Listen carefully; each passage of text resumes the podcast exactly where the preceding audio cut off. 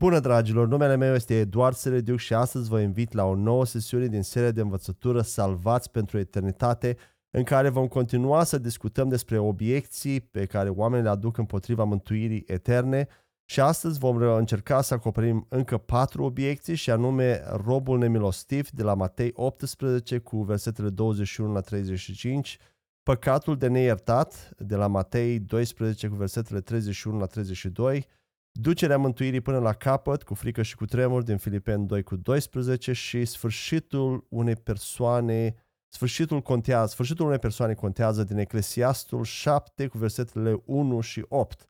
Așa că haideți să începem cu prima obiecție despre robul nemilostiv de la Matei 18 cu versetele 21 până la 35 și vă citi întâi textul din noua traducere românească. Haideți să citim împreună. Atunci Petru s-a apropiat și l-a întrebat, Doamne, de câte ori să-l iert pe fratele meu când va păcătui față de mine? Până la șapte ori? Iisus i-a zis, eu nu zic să-l ierți până la șapte ori, ci până la șaptezeci de ori câte șapte. De aceea împărăția cerurilor se aseamănă cu un împărat care a vrut să-și încheie socotelele cu sclavii săi. Când a început să facă socotelele, a fost adus la el unul care îi datora 10.000 de talanți. Dar fiindcă nu avea cu ce să plătească, stăpânul a poruncit să fie vândut el, soția lui, copiii lui și tot ce avea pentru a fi plătită datoria. Atunci sclavul, aruncându-se la pământ, i s-a închinat și a zis, Mai ai răbdare cu mine și îți voi plăti tot. Stăpânului acelui sclav i s-a făcut milă de el, așa că l-a lăsat și i-a iertat datoria. După ce a ieșit, sclavul acela l-a găsit pe unul dintre confrații lui care datora 100 de denari. El l-a înșfăcat și îl strângea de gât zicând, plătește ce-mi datorezi. Atunci confratele său, aruncându-se la pământ, l-a rugat și a zis, mai ai răbdare cu mine și îți voi plăti. Dar el n-a vrut, ci s-a dus și l-a aruncat în închisoare până când avea să plătească datoria. Când confrații lui au văzut cele întâmplate, s-au întristat foarte tare. Ei s-au dus și au povestit stăpânului lor tot ce se întâmplase. Atunci stăpânul lui l-a chemat la el și a zis, Sclav rău, eu ți-am iertat ție toată datoria aceea pentru că m-ai rugat. Nu trebuia oare să ai și tu milă de confratele tău, așa cum am avut eu milă de tine? Stăpânul s-a mâniat și l-a dat pe mâna călăilor până când avea să plătească toată datoria. Tot așa vă va face și Tatăl meu ceresc dacă fiecare dintre voi nu-l iartă din inimă pe fratele său. Un alt text biblic chiar mai dur pe aceeași idee este următorul din Matei 6 cu 14 la 15, unde spune așa. Căci dacă le iertați oamenilor nelegiuirile, vi le va ierta și vouă Tatăl vostru cel ceresc. Dar dacă nu le iertați oamenilor nelegiuirile, nici Tatăl vostru nu vă va ierta nelegiuirile voastre. Obiecția adusă de unii credincioși pe baza acestor două pasaje este că dacă tu ca și copil al lui Dumnezeu, nu reușești să ierți pe alții așa cum ai fost și tu iertat, datoria inițială a păcatului tău va fi reinstituită și îți vei pierde mântuirea veșnică.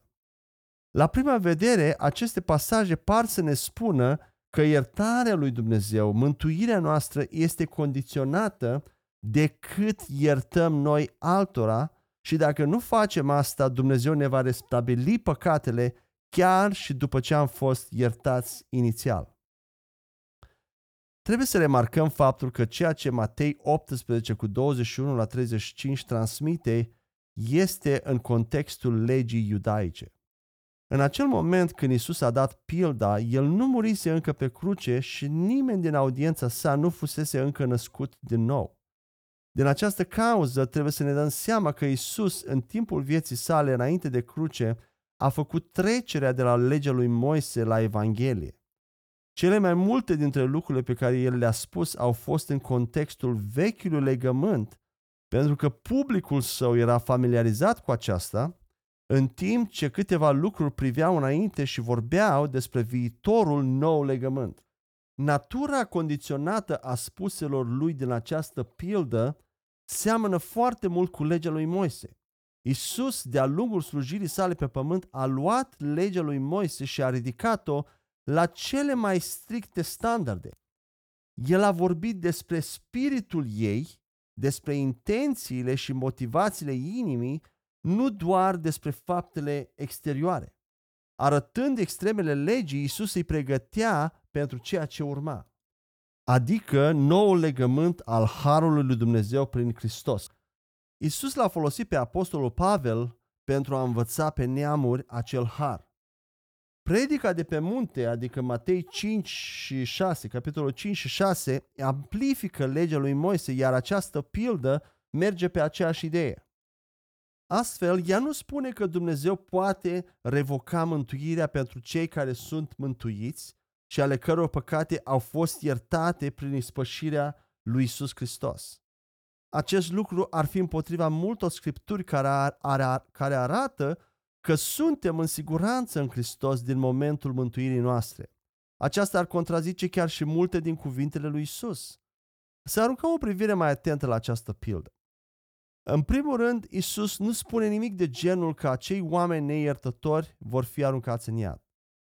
În al doilea rând, modul în care slujitorul îi cere milă împăratului, precum și cererea sa de a-i acorda mai mult timp pentru a plăti datoria, arată că acest individ nu înțelege realitatea situației.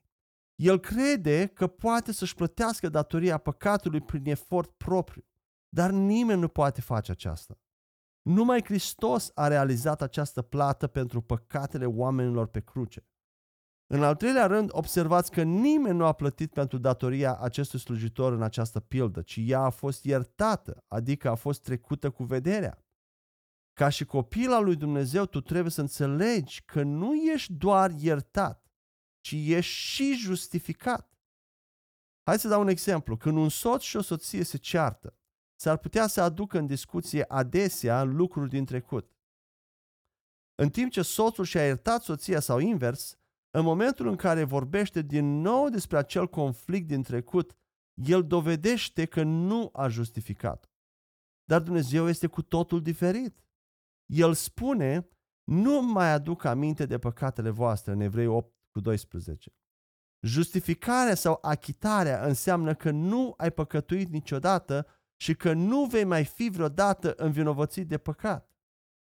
Cu alte cuvinte, ești incondamnabil sau incondamnabilă, iar acesta este un concept teologic fundamental. Dumnezeu nu te-a iertat doar în sensul că îți trece cu vederea păcatele. El nu a oferit doar o ispășire sau o acoperire pentru păcatele tale. Aceasta era doar în, în Vechiul Testament. Acestea sunt conceptele Vechiului Legământ. Cineva a plătit cu sânge nevinovat pentru păcatele tale și ale mele și pentru păcatele întregii lumi. Evrei 10 spune că Isus ți-a luat păcatele odată pentru totdeauna. Iertarea înseamnă a trece cu vederea greșelile fără a face nicio plată pentru ele. Iar Dumnezeu ne-a iertat doar în sensul că nu noi am fost cei care am făcut plata pentru păcate, ci altcineva. Însă noi am fost îndreptățiți, ceea ce este dincolo de iertare, pentru că păcatul a fost și plătit complet, nu doar trecut cu vederea de Dumnezeu. Toate păcatele noastre au fost luate de Hristos. De aceea, înainte de cruce, trebuia să iertăm înainte de a fi iertați, dar după lucrarea Lui, noi suntem înainte de toate iertați complet și definitiv. Și da, ar trebui să iertăm în continuare, dar nu ca o condiție a mântuirii. Credincioșii în Hristos nu mai sunt sub legea lui Moise și nici mântuirea nu este sub condiția ascultării. Neiertare este un păcat ca oricare altul. Și Apostolul Pavel scrie următoarele cuvinte despre iertare. La Efeseni 4 cu 32 citesc. Din potrivă, fiți buni unii cu alții, plini de compasiune și iertați-vă unii pe alții, așa cum v-a iertat și Dumnezeu pe voi în Hristos. Și Coloseni 3 cu 13. Îngăduindu-vă unii pe alții și iertându-vă unii pe alții dacă cineva are o plângere împotriva altcuiva. Așa cum v-a iertat Domnul, tot astfel să vă iertați și voi. Observă aici că Dumnezeu este Cel ce te-a iertat mai întâi. Apoi ești chemat să ierți, dar nu sub amenințarea de a-ți pierde iertarea proprie. Pasajele spun că ar trebui să faci asta ca un rezultat natural a ceea ce a fost deja făcut pentru tine. Dacă ești în Hristos, ai fost iertat. Deci acum, iartă și tu. Apostolul Pavel spune că adevărata iertare vine sub har pentru că știm cât de mult am fost noi înșine iertați. Conform legii, ea curgea din teama de a nu fi pedepsit din nou. Nu venea din inimă și se păstra o evidență a greșelilor. Înainte să vină Hristos, nu exista uitarea păcatelor celuilalt. Însă acum, când realizezi că Dumnezeu nici măcar nu ține o evidență a greșelilor tale, ci El a ales să uite fără de legile tale, descoperi că iertarea curge din harul său. Amin. Haideți să mergem mai departe la a doua obiecție pe ziua de astăzi, păcatul de neiertat din Matei 12 cu 31 la 32. Și haideți să citim împreună textul întâi. De aceea vă spun că orice păcat și orice blasfemie le vor fi iertate oamenilor, dar blasfemia împotriva Duhului Sfânt nu va fi iertată. Și dacă cineva va spune vreun cuvânt împotriva Fiului omului, îi se va ierta. Însă oricui va vorbi împotriva Duhului Sfânt, nu îi se va ierta nici în viacul acesta, nici în cel care vine. Amin.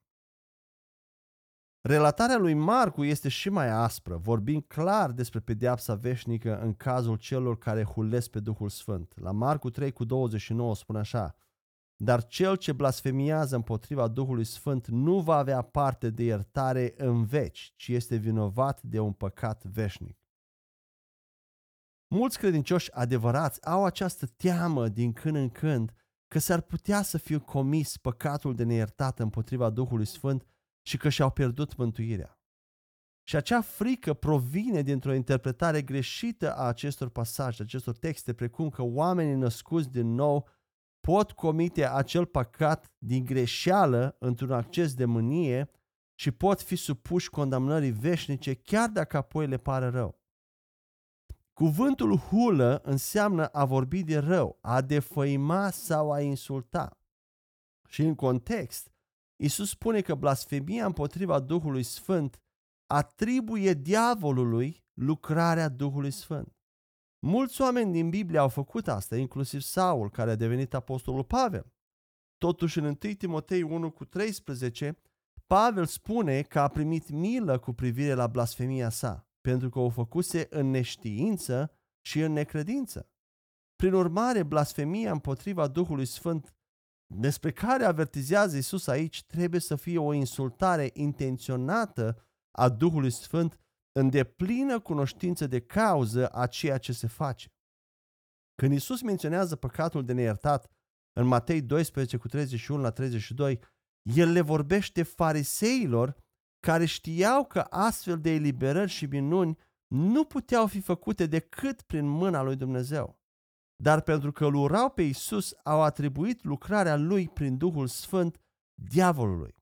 Mai mult, ei l-au respins la fiecare pas și căutau modalități de a-l ucide. Păcatul de neiertat este comis atunci când o persoană îl respinge constant pe Isus știind că El este Mesia. Cei care l-au acceptat pe Hristos nu sunt în pericol de a comite acest păcat după mântuire, motiv pentru care Apostolul Pavel, care a scris două treimi din Noul Testament, nu a menționat niciodată păcatul de neiertat. În schimb, el îi asigură pe credincioși că toate păcatele lor au fost iertate datorită singurului sacrificiu al lui Isus la cruce, în Evrei 10 cu versetele 12 la 14. În plus, cuvântul lui Dumnezeu ne arată că dacă cineva se află în acea stare irreversibilă, își pierde orice convingere de la Dumnezeu și nu-i pasă de aceasta. Vedem asta la Romani 1 cu 28. Prin urmare, oricine este convins și se pocăiește pentru faptul că poate a hulit pe Duhul Sfânt, nu a comis păcatul de neiertat. Simplu fapt că te întreb despre asta înseamnă că nu l-ai făcut, indiferent dacă ești sau nu deja credincios. Oamenii regenerați nu pot huli niciodată pe Duhul Sfânt de bunăvoie. Iar dacă o fac vreodată, înseamnă că nu au fost născuți din nou. Amin? Sper că această explicație aduce eliberare și pace celor care s-au confruntat vreodată cu această frică. Haideți să mergem mai departe la a treia obiecție care vorbește despre, în care discutăm despre ducerea mântuirii până la capăt din Filipeni 2 cu 12. O să, o să citesc din um, Filipeni 2, versetele 12 la 13, traducerea Cornilescu, unde spune așa. Astfel, dar, prea iubiților, după cum întotdeauna ați fost ascultători, duceți până la capăt mântuirea voastră cu frică și cu tremur, nu numai când sunt eu de față, ci cu mult mai mult acum în lipsa mea, căci Dumnezeu este acela care lucrează în voi și vă dă după plăcerea Lui și voința și înfăptuirea. Aceasta este o scriptură minunată și plină de harul lui Dumnezeu, însă oamenii au transformat-o într-una foarte legalistă pentru a-i speria pe creștini să treacă la acțiune și să-i facă să trăiască cu teama continuă că își vor pierde mântuirea dacă nu se sfințesc și nu au grijă cum trăiesc. Ei promovează ideea că trebuie să faci fapte bune pentru a-ți menține mântuirea. Trebuie să trăiești mereu cu frică și cu tremur ca nu cumva să sfârșești în iad. Un alt mod de a spune același lucru este următorul. Asigură-te că faci destule fapte bune în viața ta pentru a distrage atenția lui Dumnezeu de la tine și pentru a nu te trimite în iad. Dar nu vei putea ști niciodată dacă ești încă salvat sau în afara mântuirii. Așadar, adaugă și niște frică autentică și tremur pentru a te asigura că rămâi salvat, pentru că Dumnezeu va vedea așa numita ta reverență și te va cruța. e sună comic, chiar acum în timp ce vorbesc, e foarte comic ceea ce spun. Însă aceasta este o interpretare falsă. Înainte de toate, aș dori să menționez că fraza duceți până la capăt mântuirea voastră a fost tradusă puțin eronat în majoritatea traducerilor românești ale Bibliei, inclusiv în cea lui Dumitru Cornelescu din 1924. În forma aceasta, expresia sugerează că un creștin trebuie să facă tot ce îi stă în putință moral ca să nu-l facă pe Dumnezeu să ia mântuirea înapoi și să îndure cu stoicism orice rău și orice suferință pe care Dumnezeu îi trimite în calea lui cu scopul de a-l maturiza și a-l învăța lucruri de viață, fără să argumenteze, chiar dacă nu înțelege de ce, și nici să nu renunțe prin propria voință la mântuire orice s-ar întâmpla. Oare acesta este Dumnezeul pe care Isus l-a portretizat lumii în timpul vieții lui? Nici de cum. Câteva traduceri mai aproape de adevăr ale, acest, a, ale, ale acestei fraze sunt următoarele. Lucrați cu frică și cu tremur mântuirea voastră. Aceasta e din traducerea literală a lui Cornelescu din 1931. Lucrați cu propria voastră salvare cu frică și cu tremur. Aceasta e din Biblia Traducerea Fidelă 2015. Și o altă traducere, uh, exersați-vă sau folosiți-vă de salvarea voastră cu frică și tremur, în traducerile mai literale ale Bibliei din limba engleză, New King James Version, King James Version, New American Standard Bible, the Lexham English Bible, Young's Literal Translation, English Standard Version, the New Revised Standard Version, New International Version. Observați, aproape toate traducerile în engleză traduc în felul acesta, diferit de uh, traducerea clasică Cornelescu. De, de fapt, nu am găsit nicio traducere a Bibliei în limba engleză în care această expresie să fie redată ca în cele mai multe Biblii din limba română. Și probabil v-ați dat seama deja puțin ce diferență mare de înțeles este între cele două variante de interpretare. Acum că am dat la o parte acest obstacol de traducere, să mergem mai departe cu explicația. Primul lucru de remarcat aici este că versetul nu spune lucrați pentru mântuirea voastră și lucrați-vă mântuirea. Aceasta reprezintă o mare diferență. Mulți oameni au schimbat complet sensul acestui verset și l-au făcut să însemne că trebuie să lucrezi pentru mântuirea ta sau pentru a o păstra. Și pe deasupra trebuie să faci aceasta cu atâta teamă și tremur, deoarece pur și simplu nu știi când ai putea să o pierzi și să mergi în iad. Însă textul spune că să exersezi mântuirea ta, nu să lucrezi pentru ea. Pur și simplu ne învață cum să umblăm în Duhul, că Dumnezeu este Cel care lucrează în noi, iar noi răspundem prin a manifesta acea lucrare în exterior, în viața noastră, prin a o scoate la lumină, având încredere în El și nu în firea noastră. În continuare, haideți să vedem din contextul imediat și din alte locuri din Biblie ce înseamnă frica și tremurul. Aceasta nu este o expresie menită să provoace frică și nesiguranță în inimile oamenilor. În Noul Testament, ori de câte ori întâlnește expresia frică și tremur, ea este asociată doar cu lucruri bune. Este asociată cu reverență și respect față de Dumnezeu și cu un sentiment de supunere față de măriția sa. Este o încredere în Dumnezeu și o neîncredere în firea noastră.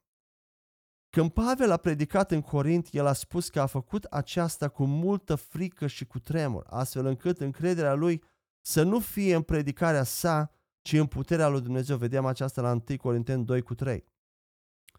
Frica și tremurul lui au fost toate legate de a nu avea încredere în firea sa pământească, ci de a-și pune credința în Dumnezeu. Apoi, în 2 Corinteni 7 cu 15, Pavel îi laudă pe corinteni pentru că l-au primit pe Tit cu frică și cu tremur. Aceasta însemna bucurie, onoare și respect. Mai mult decât atât, în Marcu 5 cu 33, femeia cu scurgere de sângere avea și ea frică și tremur, dar nu pentru că Isus o chemase și era speriată de consecințele faptului că era o femeie necurată printre bărbații evrei. Frica și tremurul ei au fost pentru că știa ce s-a întâmplat în corpul ei și că a fost vindecată.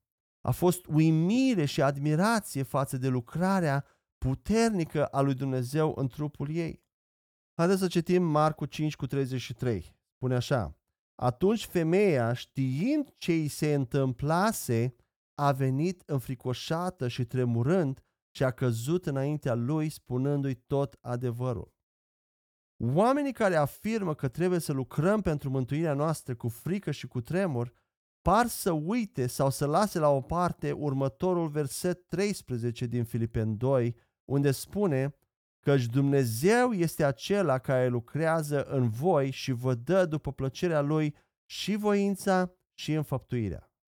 Cei care pledează pentru această interpretare eronată ajung să învețe opusul a ceea ce încearcă să transmită acest verset.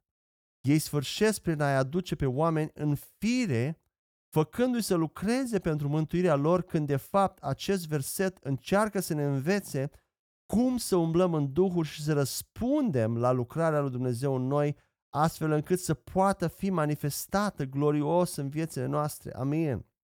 Observați că versetul 13 răspunde la întrebarea de ce ar trebui să ne exersăm mântuirea cu frică și cu tremur. Dacă ar fi fost din cauza iadului sau a pedepsei lui Dumnezeu, ar fi spus așa. Însă ne spune să ne lucrăm mântuirea cu admirație și onoare, pentru că Dumnezeu este Cel care face totul, nu noi. Dumnezeu este Cel care lucrează, apoi noi scoatem la suprafață, manifestăm ceea ce El a făcut în interiorul nostru.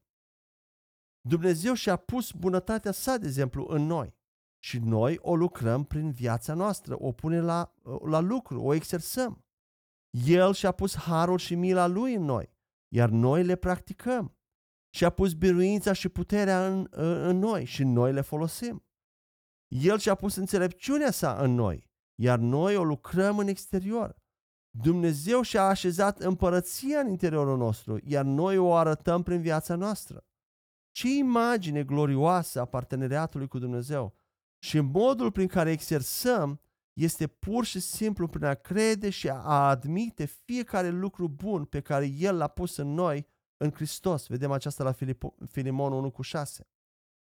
În concluzie, aș dori să parafrazez acest verset pentru a arăta exact cum trebuie citit și înțeles. Exersați în și prin viața voastră toate lucrurile minunate pe care Dumnezeu le-a pus deja în voi cu bucurie, anticipare, entuziasm și recunoștință. Amin. Slavă Domnului pentru Duhul Său cel Sfânt care ne, ne dă revelație și ne învață uh, cuvântul Său așa cum ar trebui să fie învățat. Și uh, încă o ultimă obiecție în această sesiune din uh, Eclesiastul 7, versetele 1 și 8, care vorbesc despre sfârșitul unei persoane. Haideți să citim versetele. Eclesiastul 7 cu 1 citesc din traducerea Cornilescu și la fel versetul 8. Haideți să citim 1 întâi. Mai mult face un nume bun decât un de lemnul mirositor și ziua morții decât ziua nașterii. Și versetul 8, mai bun este sfârșitul unui lucru decât începutul lui. Mai bine cel bun la suflet decât cel îngânfat. Mulți predicatori folosesc această expresie cu referire la mântuirea veșnică, afirmând că sfârșitul unei persoane este ceea ce contează când vine vorba de salvare. În alte cuvinte, ei încearcă să spună că starea oamenilor la momentul morții decide destinul lor veșnic. Ceea ce afirmă ei cu adevărat este următorul lucru. Creștinii născuți din nou pot avea tot felul de căderi păcătoase în timpul vieții lor, care ar putea să-i facă să-și piardă mântuirea, dacă ar muri în acele momente. Dar dacă reușesc să aibă un nume și o reputație bună în ochii oamenilor la sfârșitul vieții, dacă au făcut destule fapte bune și toate păcatele lor le-au mărturisit când mor, atunci pot fi siguri că au fost mântuiți. Aceasta implică faptul că mântuirea noastră veșnică fluctuează continuu și este întotdeauna în pericol de a fi pierdută, așa că trebuie să facem toate eforturile pentru a ne asigura că vom termina cu bine orice ar însemna acest bine. Acum să vedem dacă acest lucru este adevărat. Singurele texte pe care le-am găsit în Biblie în proximitatea acestei idei sunt versetele 1 și 8 din Eclesiastul 7 pe care tocmai le-am citit. În primul rând să observăm că nici unul din texte nu spune că sfârșitul unei persoane este ceea ce contează, ci că ziua morții este mai bună decât ziua nașterii, iar sfârșitul unui lucru este mai bun decât începutul lui. Este doar o comparație între începutul și sfârșitul unei persoane sau al unui lucru. În al doilea rând, versetele nu spun că doar sfârșitul unei persoane sau al unui lucru contează, ca și cum începutul nu ar fi important, ci spun că sfârșitul este pur și simplu mai bun. Totuși, începuturile au și ele valoarea lor. În al treilea rând, aceste pasaje din Vechiul Testament au fost scrise de regele Solomon înainte de cruce și înainte ca mântuirea să iasă la lumină. Mai mult, în contextul imediat al acestor versete, adică în întregul capitol 7, în versetele de dinainte și de după, nu există nicio indicație sau aluzie care să ne facă să credem că aceste texte pot fi aplicate mântuirii în general sau siguranței eterne, în sensul că faptele bune ale creștinilor adunate la sfârșitul vieții contează pentru a fi sigur că au fost mântuiți. Cum poate cineva să măsoare faptele bune sau să știe dacă acestea sunt suficiente în fața lui Dumnezeu pentru a salva pe cineva în afară de jertfa lui Isus? Aceste versete vorbesc despre perseverență și răbdare în toate lucrurile. Orice început în orice domeniu este plin de entuziasm și anticipare, dar este și mai dificil pentru că nu vezi imediat rezultate semnificative sau recompense. Cu toate acestea, dacă ai suficientă răbdare și treci peste toate obstacolele cu perseverență până la final, atunci sfârșitul acelui lucru îți va oferi mai multă satisfacție. De exemplu, Isus a putut îndura crucea și toată rușinea pentru că a privit la bucuria pe care o avea la sfârșitul tuturor suferințelor sale. Vedem aceasta la Evrei 12 cu 2. Chiar și în agricultură, timpul de semănat este mai greu și mai puțin satisfăcător decât recoltatul. Mai mult, atunci când mergi la școală și te pregătești pentru viață, școala nu este întotdeauna plăcută, după cum ne aducem aminte poate fiecare, dar dacă perseverezi și o termini și apoi ai un loc de muncă cu un venit bun sau începi o afacere, ai mult mai multe satisfacții decât atunci când erai la cursuri și învățai. O altă ilustrație este construirea unei case. Una este când începi să o construiești și alta e când o termini. Și același principiu se aplică în orice domeniu sau lucru. A doua parte a versetului 8 ne spune că atunci când suntem la începutul unui lucru și este greu, să privim cu răbdare la finalitatea lui, să ne încurajăm și să mergem înainte pentru că sfârșitul este mai bun decât începutul. Un alt lucru interesant este că dacă ne gândim la sfârșitul lui Isus Hristos însuși aici pe pământ, la cruce ca un criminal, a fost un final rușinos din punctul de vedere al ucenicilor și al oamenilor care trăiau în timpul lui. Am, chiar și fiul meu, când avea patru ani și i-am spus într-o seară că Isus a biruit întotdeauna, mi-a zis că el a pierdut într-un singur lucru când era pe pământ. A fost foarte comic și simpatic. Și l-am întrebat, unde a pierdut Isus? El a răspuns, el a pierdut când a murit pe cruce.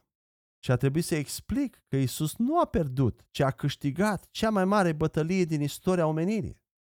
Ceea ce încerc să spun aici este că ceea ce considerăm din afară ca sfârșit al unei persoane, bun sau rău, poate fi foarte relativ pentru că numai Dumnezeu cunoaște inima omului.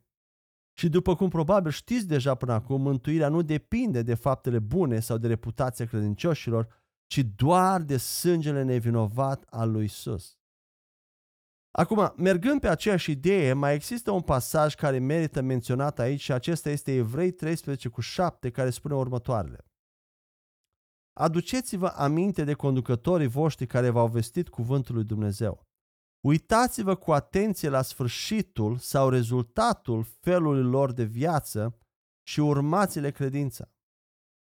În unele limbi, cum ar fi româna, de exemplu, fraza uitați-vă cu atenție la sfârșitul felului lor de, de viață este tradusă în așa fel încât majoritatea credincioșilor o înțeleg în modul următor.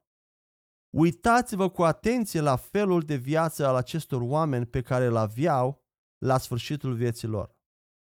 Din cauza acestei traduceri greșite, mulți credincioși cred că starea lor comportamentală de la momentul când viața se termină este foarte importantă și decisivă în destinul lor etern. Însă, după cum arată toate traducerile în engleză, textul ne îndeamnă să evaluăm sfârșitul felului lor de viață, adică rezultatul sau efectul bun al modului lor de viață în credință și nu sfârșitul vieții lor. Amin? Cam atât am avut pentru ziua de astăzi. Până ne auzim din nou data viitoare într-o altă sesiune, mai avem, mai avem de parcurs puțin. Uh, mă rog ca Dumnezeu să vă binecuvinteze și să continue să zidească în viața voastră, ca apoi să, să puteți la rândul dumneavoastră să avansați împărăția acolo unde sunteți, în familia noastră, la slujbă, la muncă, la biserică, oriunde vă aflați.